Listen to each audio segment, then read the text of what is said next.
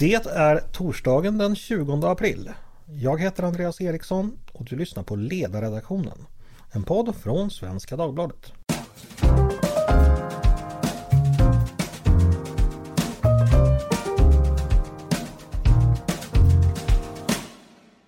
Varmt välkomna! Jag hoppas att ni har det fortsatt härligt i vårsolen. Dagens datum till trots ska vi inte flumma iväg idag utan vi ska prata mycket dagsaktuella och allvarliga saker. För det var ju så att i måndags inleddes Försvarsmaktsövningen Aurora 23.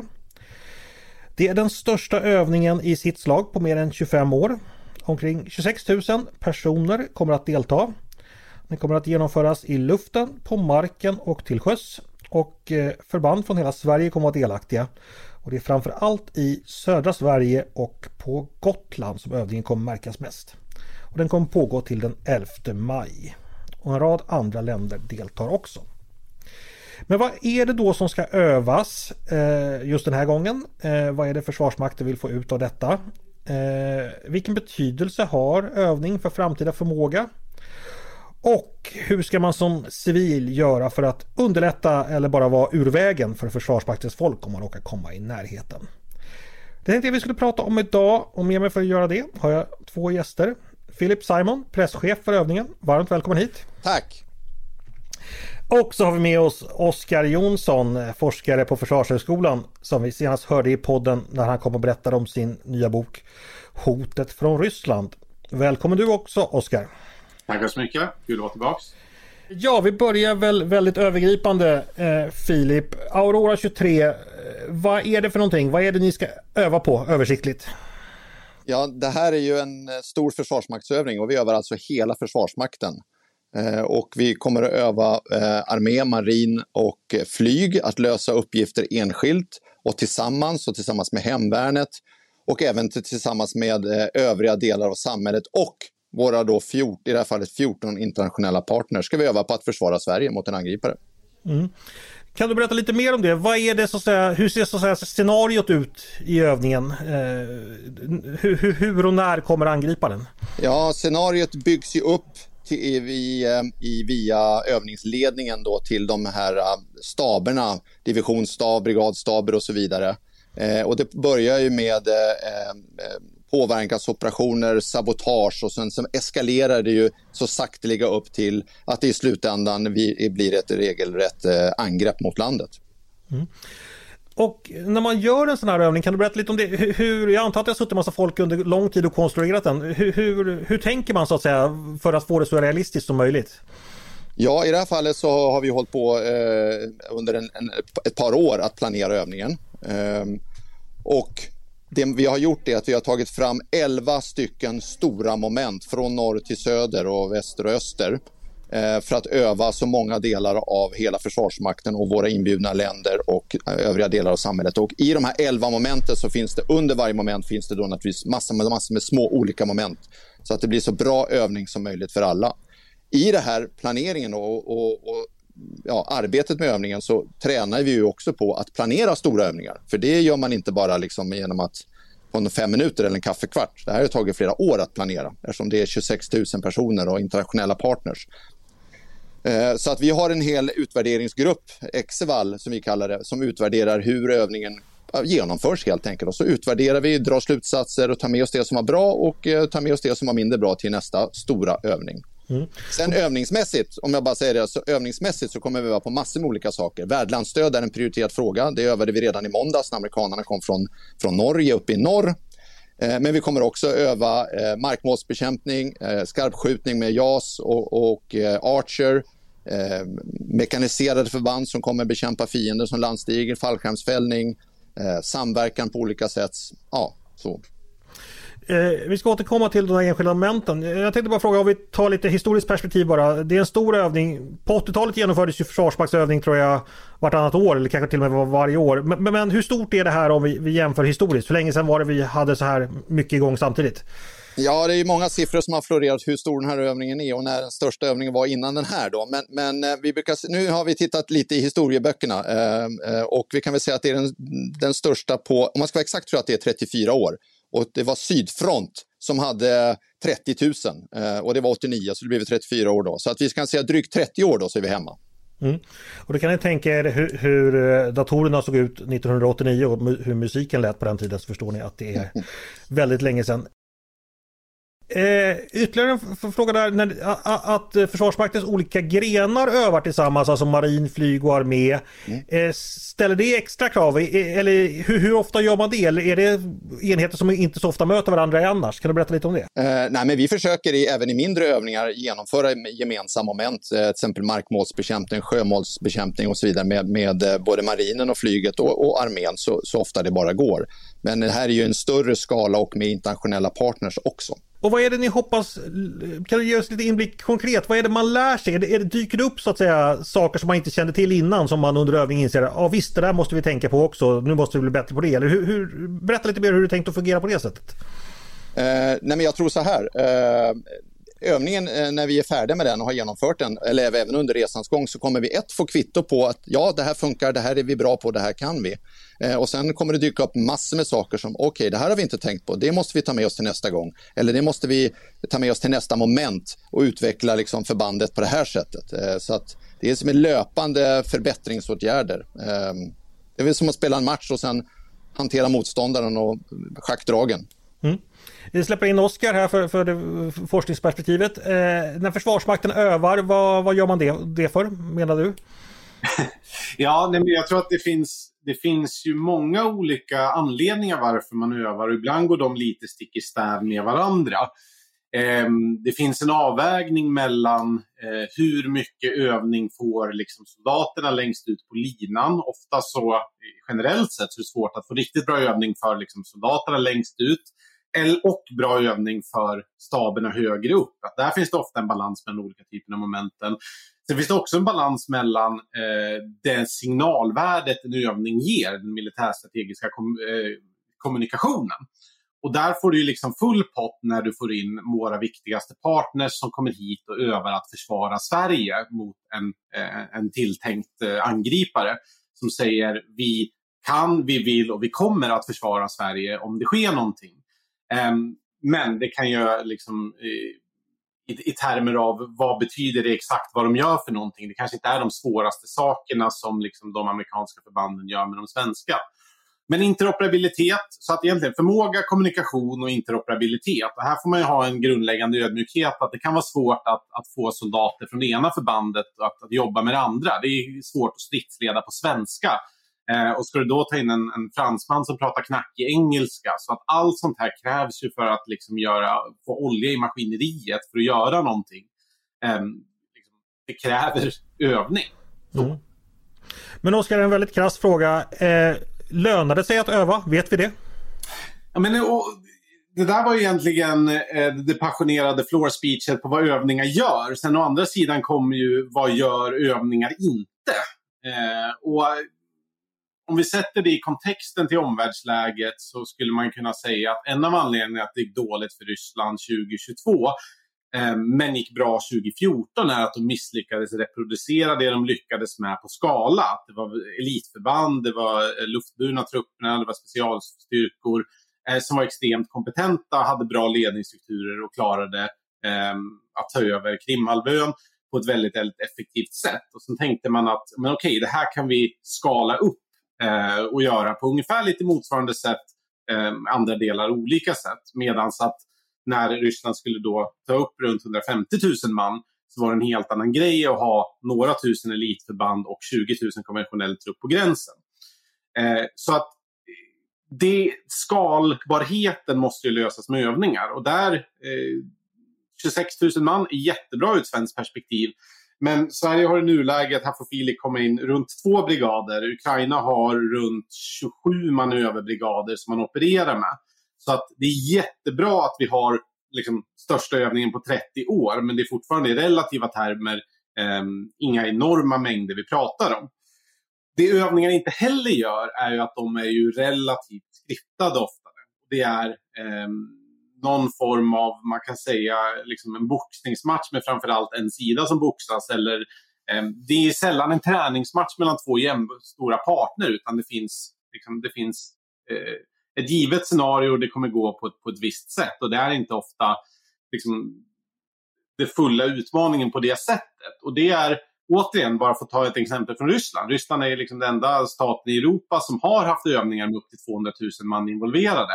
Och då var bedömningen innan för många att så här, ja, men hur kommer Ryssland genomföra ett stort krig i Europa? Ja, bättre än alla andra, för de är de enda som har övat på det. Men sen var det ändå problem i utförandet av det, vilket är svårt att läsa ut från övningarna. Tittar man på övningarna så ser man, okej, okay, det är de enda som har övat det, de borde vara bra på det. Men tydligen så hade de inte den förmågan eh, att reproducera det på, på stor skala. Så att det finns mycket övningar inte gör också. Okej. Okay. Det låter lite som inte bara boxning utan wrestling också tänker jag. Där man då matcherna är bland, eller ja, förutbestämda helt enkelt. Filip, vill, vill du kommentera på någonting det uh, Oskar sa här att uh, man kan inte öva på allt helt enkelt? Eller övningar kan inte göra allt? Uh, nej, men det är klart att det är svårt att öva på allt. Och det är en balans, när man har så här stora övningar så är det klart att det är en balansgång mellan att den högsta ledningen då, i det här fallet är väl divisionsstaben, ska öva ner till den enskilde skyttesoldaten på ett skyttekompani eller stridsvagnskompani. Det är en balansgång. Va? och, och, då får man liksom göra en avvägning. Eh, och sen är det ju så att när man har så här stora övningar så i de flesta fall så är de som Oskar säger, de är, de, de är lite skriptade, momenten. Men det innebär fortfarande att man kan ändå kan man träna och överraska den högsta ledningen med inspel från övningsledningen. För de, gör de ska göra ett stabsarbete. Sen själva genomförandet någonstans i mitten, eh, där vet de ju vad, vad, de ska göra för man kan inte åka överallt och vi är på våra övningsfält och så vidare. Men den enskilde skyttesoldaten längst ut, han, han hon kan ju sen i sin tur ändå öva eh, även om det kan bli standard och såna här saker, mer än om det är en kompaniövning eller en plutonsövning. om man nu är skyttesoldat för att ta det som exempel. Ehm, så. Och det är ju enklare att reproducera själv på egen hand ja. än en, en kompaniövning än få till det här militärstrategiska samarbetet Precis. med stater. Ja. Mm, just det. Eh, Filip, hur kommer vi eh, vanligt folk så att säga märka av det här? Ja, vi kan väl börja med att säga så här. Vi kommer, vi kommer främst att vara på våra övnings och skjutfält. Men det är klart att det kommer synas ute på, eh, ute på övriga delar av, av, i landet. Eh, och det är framförallt de stora transporterna som kommer gå från norr till söder och ja, öster och väster och till Gotland och så vidare. Eh, och flyget i luften eh, kommer naturligtvis att höras och synas. Vi kommer att flyga eh, mer eller mindre eh, på dygnets alla timmar eh, och vi kommer att bullra, eh, flyga lågt. Eh, och eh, det kommer nog inte vara så jättemycket soldater som är ute på allmän mark, men det är klart att det kommer att synas på vissa platser. Hemvärnet kommer bland annat vara i vissa, på vissa platser, nere i Ystad till exempel och på Gotland, så det är klart att man kommer att se dem lite mer. Just det. Eh, och finns det några uppmaningar du skulle vilja rikta till, till allmänheten? Eh, eller det har väl gjort det, men är det någonting du skulle vilja lyfta fram när du så att säga får vara med här som man ska tänka på? Ja, då skulle jag vilja lyfta fram eh, två, två saker kan man väl säga. Eh, håll avstånd. Eh, om man ser att det är militära förband som är på allmän mark, stridsfordon som rör sig, så håll ja, minst 50 meter, för de, förarna ser ju inte lika bra som en vanlig bil med, med mycket glas runt omkring. Och sen är det då det här med våra militära transporter, de här kolonnerna. Eh, vi håller ju ganska mycket avstånd för det, det, är tunga transporter. Det kan vara ett släp med 65 ton stridsvagn på eh, och då tar det tid att, att, att sakta ner farten. Eh, så undvik att köra om utan ställ dig sist i kön och vänta tills vi har gjort det vi ska göra. Mm. Då hoppas jag detta var uppfattat av alla som lyssnar.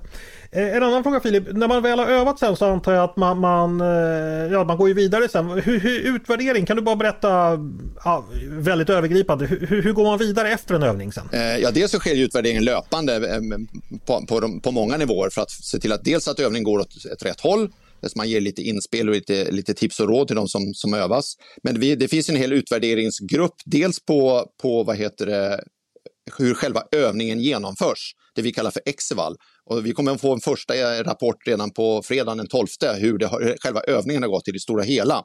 Eh, sen de här olika momenten finns ju övningsledning på som kommer att utvärdera och anteckna och skicka in. Och det som var bra, det tar vi med oss till nästa gång och det som var mindre bra, då tar vi med det också så se till att det blir ännu bättre nästa gång. Så att det är väldigt viktigt med utvärderingen och uppföljningen efteråt. Vi går tillbaka till Oskar då. Vad vet vi om detta? Hur, hur, hur bra är Försvarsmakten generellt på att ta till sig lärdomar från sådana här övningar? Ja, just specifika övningar är svårt att, att, kommentera på. Jag har inte riktigt varit involverad själv förutom när jag jobbade på Högkvarteret. Men det, det, det är snart preskriberat 2015-2016. Eh, men det, det, man kan säga är ju att eh, alltså, övningar är ju en förutsättning för att skapa förmåga men det är inte tillräckligt i sig. Eh, det, det, alltså många av de problemen som finns är inte nödvändigtvis eh, liksom övningarna som, som alltså, jag tycker till exempel skalan är ett problem. Det, det, eller det, finns, liksom, det finns många problem som man kan upptäcka i övningar men det behöver inte nödvändigtvis vara så att övningsutvärderingen säger att äh, vi hade behövt dubbla artilleriet att det är det som nödvändigtvis leder till, till, liksom, till, till effekt där. Men nej, det, övningar är jätteviktigt. Det är, jag glömde och jag lägger till det, det hänger ihop lite. Det är klart att eh, man från ryskt håll följer dem också. Vi har sett ryska liksom, signalspaningsflyg. Det finns säkert på ytan och under ytan också. Där man försöker se hur bra är Eh, de förbanden som är bra. Hur bra är Sverige? Hur bra övar man? Och så försöker de göra en bedömning på det. Och det är klart att det, det är viktigt även i den kommunikationen att genomföra det här bra. Mm, okay. Eh, Filip, var, du var inne på lite tidigare, eller tidigare att vi har, har, då också utländska vänner som deltar. Kan du bara berätta lite om de insatserna? Vilka är det som är med och vad gör de eh, enheterna? Ja, det är väl ungefär 15 länder som är med. 15 partnerländer som är med. Och de stora aktörerna är USA, eh, Storbritannien, Finland, eh, ja, några till. Eh, och de kommer med blandat materiell, personal. Eh, amerikanerna är väl här med 700 marinkårssoldater, ett antal eh, fartyg och eh, stridsflyg och, och, så vidare. Eh, vi har Polen är med också med 120 stycken. Eh, de ska fällas med fallskärm också under övningen, skarpt. och ja, de ska vara med i våra, i våra de ska in, föras in i våra olika förband och delta i, i ja, att bekämpa fienden helt enkelt. Vad talar man för språk med varandra? Eh, när det är utländskt? Ja, då blir det engelska. Mm. Filip, jag antar att i och med att man, eh, man planerar övningar i flera år, är, är det fler övningar i framtiden som man redan sitter och, och har en grupp som planerar nu? Ja, alltså, i högkvarteret finns ju en, en enhet, eh, en av, en av klossarna i den nya försvarsstaben som jobbar med genomförandeverksamhet, det vill säga övningar bland annat. Eh, som tittar både på övningar som, större övningar som, eh, som genomförs som Aurora, men också andra länders eh, st kommande stora. Det finns en hel övningsserie som, som, man, som Nato tittar på, som olika eh, länder har. Det finns en övning som går i närtid här också som heter Anaconda. Eh, eh, Finland har en, en övning som kommer efter våran övning och backar man, eller kör man fram bandet fram till jag tror att det är februari 24 så kommer en stor övning som Norge har som heter, jag tror den heter Northern Response som kommer vara jättestor också. Så att det där med övningar jobbar vi löpande eller kontinuerligt med hela tiden. Och hur är det med eh, Sveriges NATO-ansökan då som, som är ja, fortfarande då, pendlande eftersom eh, Turkiet inte har godkänt. Hur har det påverkat eh, förutsättningarna eller övningen i stort? Man kan väl säga så här, eh, när vi började planera övningen för ett par år sedan, då var det varken krig i Ukraina eller diskussion om att vi skulle gå med i NATO. Eh, nu har ju övningen hamnat där den är, det vill säga läget är ju en helt annat. Så kontexten med övningen och tiden för övningen har blivit en helt annan med kriget i Ukraina och en NATO, ett NATO-medlemskap på, på, ingång. Eh, så det är klart att det, att det bidrar på något sätt till, till eh, ja, övningens storlek om man säger så. Men det har inte påverkat planeringen ska jag säga. Nej.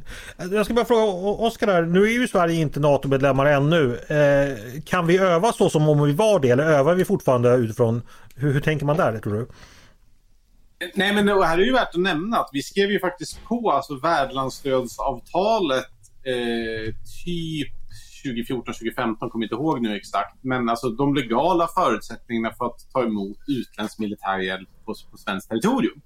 Så att det, det här är ju faktiskt egentligen, och, och, och som Filip är inne på, det här planerades ju innan NATO-medlemskap och krig. Men det planerades enligt då gällande svensk säkerhetspolitik. Det var bara det att då saknas det någon form av fasta åtaganden för, för andra stater att komma och göra det här mer än EUs solidaritetsklausul. Um, så att det, det värdlandsstöd har ju funnits i, inom svensk säkerhetspolitik de, de senaste åren, men det har inte riktigt funnits samma tydliga åtagande.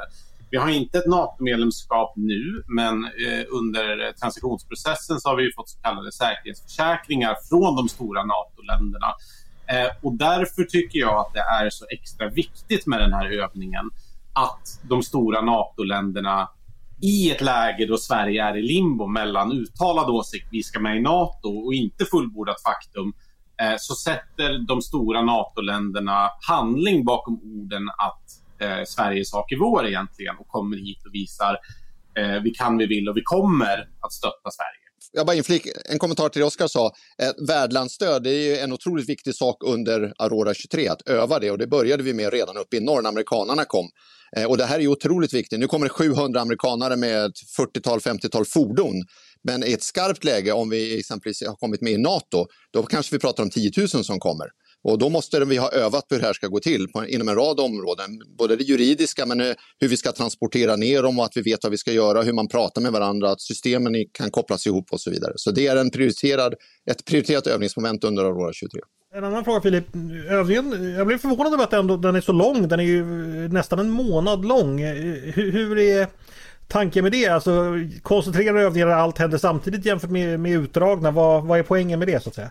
Nej, men alltså, den här veckan eh, är ju egentligen förberedelseveckan, förberedelseskedet. Det är tilltransporter. Det är, det är lite semantik här. Eh, visst, man, vi, man övar ju även under tilltransporter och värdlandsstöd och så vidare, men själva det du kallar för kriget då, det börjar så sakteliga dra igång under, näst, under nästa vecka. Det kommer att vara mobilisering och det här mobiliseringsmeddelandet via P4 som vi ska testa då på måndag eh, och sen sakteliga eskalerar. Så det blir ju inte, om man kallar det krigsmoment i tre veckor.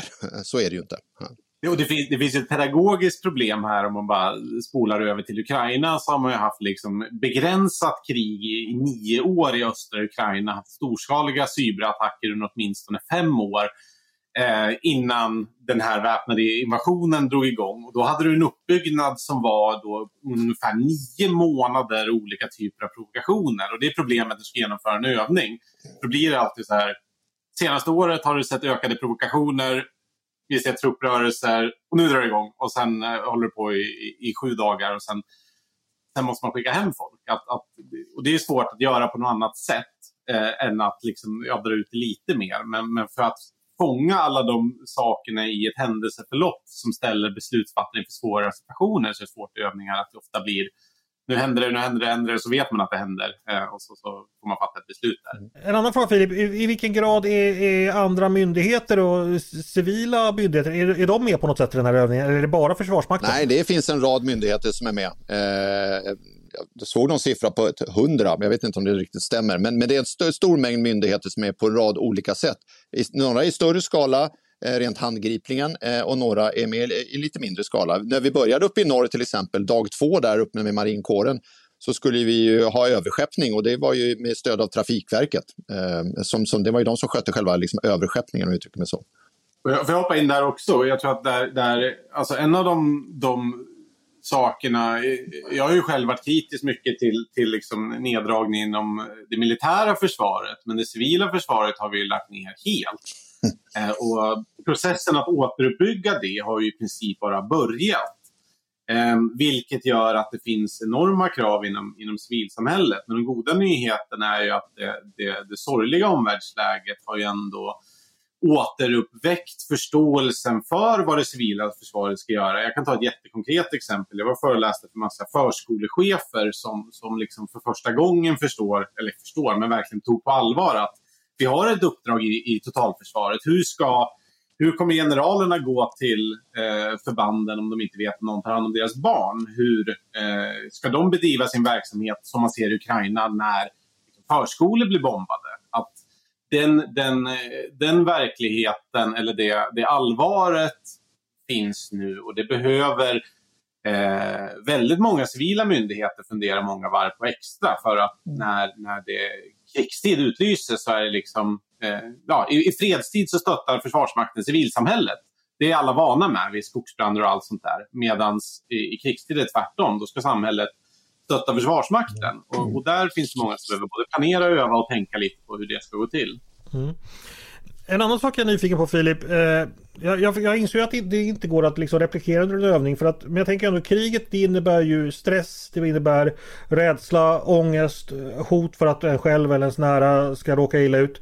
Är det på något sätt möjligt att eh, försöka få in det här momentet i övningar. Det som kommer, som vi vet kommer med kriget men som inte går att göra i fredstid. Hur tänker man där? Nej, jag tror att det är väldigt svårt att få just den anspänningen att det står någon på andra sidan och faktiskt skjuter mot dig eller att det kommer in eh, robotar som kommer in. Utan oftast så är det så att vi övar på att ta hand om, när det gäller typ skadeutfall eller den känslan, så har vi ett antal moment där vi tränar på det. Men då har ju liksom attacken redan varit eller explosionen redan varit och sen ska man ta hand om alla. Oskar, samma fråga till dig då. Det här med att det är omöjligt att, så att säga, inom, på övning replikera alla den starka påfrestningen och de känslor som kommer kring. Mm. Vad, vad, vad tänker du om det? Nej men alltså krig är ju något av det mest extrema som, som man går igenom. Men eh, inom psykologisk forskning så visar det ju att, att eh, soldater och officerare generellt sett klarar traumatiska upplevelser mycket bättre än, än, än genomsnittlig. Sen utsätts de för det oftare, men de klarar det mycket bättre för att det finns... Är det någonting man drillar så är det att agera. Och, och, och det är ofta det som, som folk får PTSD för, att man fryser och inte agerar och så har man ångest att man borde ha gjort så. Så att det finns ju ändå någonting med eh, den utbildning man får som sitter i ryggraden med agera gör något. Eh, men det är svårt eh, liksom färdigutbilda folk för hur man ska agera under eldgivning. Men om man har det i... Om man gör det tillräckligt många gånger, ta skydd, skjut tillbaka, blixtlås höger, så, så eh, finns det ändå där när, när, liksom, när, när en eldstrid drar igång. Och det är ungefär det enda man kan göra. Det är liksom ingen vattentät lösning. Men, um, utan krig är fyllt av sådana hemskheter som, som är svåra att beskriva. Men när liksom man inte kan sitta och reflektera över sakerna utan måste falla tillbaka på ryggmärgsbeteendet, ja då hjälper det verkligen att ha övat och repeterat allt som man ska göra. Mm. Jo men det, det är ju lätt att förstå. Eh, Filip, hur har intresset för övningen varit från allmänhet och media? Eh, väl, det har varit vi kan säga så här, det har varit stort innan vi började i måndags och sen exploderade det i måndags. I måndags då med, när vi började kommunicera med amerikanerna som kom upp i norr så har det ju formligen exploderat och alla vill veta var vi ska öva någonstans. Och varenda vägskäl kommer ni vara i den här lilla byn eller den här staden och, och det är naturligtvis jättekul och, och ja, det är massor med frågor hela tiden. Uh, nu har det lugnat ner sig lite grann men jag bedömer att det kommer dra igång igen när typ på måndag när vi går ut med det här uh, eh, vad heter det, meddelandet via P4, då, mobiliseringsmeddelandet och så vidare. Och sen när vi väl börjar flyga och ha fartyg längs kusten och så vidare. Och så vidare. Vad är det här för meddelande i P4 ni ska sända ut? Det lät spännande. Ja, det är ett försök eh, som vi provar nu då att eh, skicka ett mobiliseringsmeddelande som är inkallelse att de ska inställa sig. De har ju fått en inkallelseorder redan ändå och den gäller oavsett vad någon säger i radion så är det den som gäller. Mm. Men vi vill ge en bild av, apropå det vi pratade om tidigare som Oskar var inne på, det här med att det ska vara så realistiskt som möjligt. Så provar vi att skicka ut det här meddelandet för det hade vi ju gjort då eh, i ett skarpt läge eh, och så får vi utvärdera med Sveriges Radio efterhand och sen och se hur vi kan ta det vidare eller inte. Ja, just det. Eh, ja, vi ska kanske ta och eh, avrunda snart. Eh, Oskar, är det någonting du vill lägga till som du tycker är, är värt att komma ihåg då när det gäller just eh, Försvarsmakten och, och andra Försvarsmaktens övningar som, som, är, som är intressant att tänka på? Nej, men jag tycker vi har fångat det allt. Alltså både vad det gör, alltså som förutsättning för att skapa förmåga, men, men också vad det inte gör. Att det inte nödvändigtvis är en garanti för att, eh, för att man kan saker. Eh, och i synnerhet inte kring Ehm, liksom interoperabilitet, uthållighet och, och, skalbarhet. Sånt vet man egentligen inte riktigt förrän eh, du helt plötsligt ska, ska göra det skarpt. Men det bästa man kan göra är att öva. Ja precis, det kan ju aldrig vara fel att öva. Det ska vi tänka på. Och så får vi väl önska Filip Simon och övriga 26 000 deltagare fortsatt lycka till med övningen Aurora 23. Och tack eh, också till att du var med och tack till Oskar Jonsson för att du var med och pratade med mig idag. Och tack till er som har lyssnat också på Ledarredaktionen. En podd från Svenska Dagbladet. Ni är varmt välkomna att höra av er till redaktionen med tankar och synpunkter på det vi precis diskuterat. Eller om ni har idéer och förslag på det vi ska ta upp i framtiden. Då går det att mejla mig och oss på ledarsidan snabla svd.se. Dagens producent, han heter Jesper Sandström. Själv heter jag Andreas Eriksson och jag hoppas att vi hörs igen snart.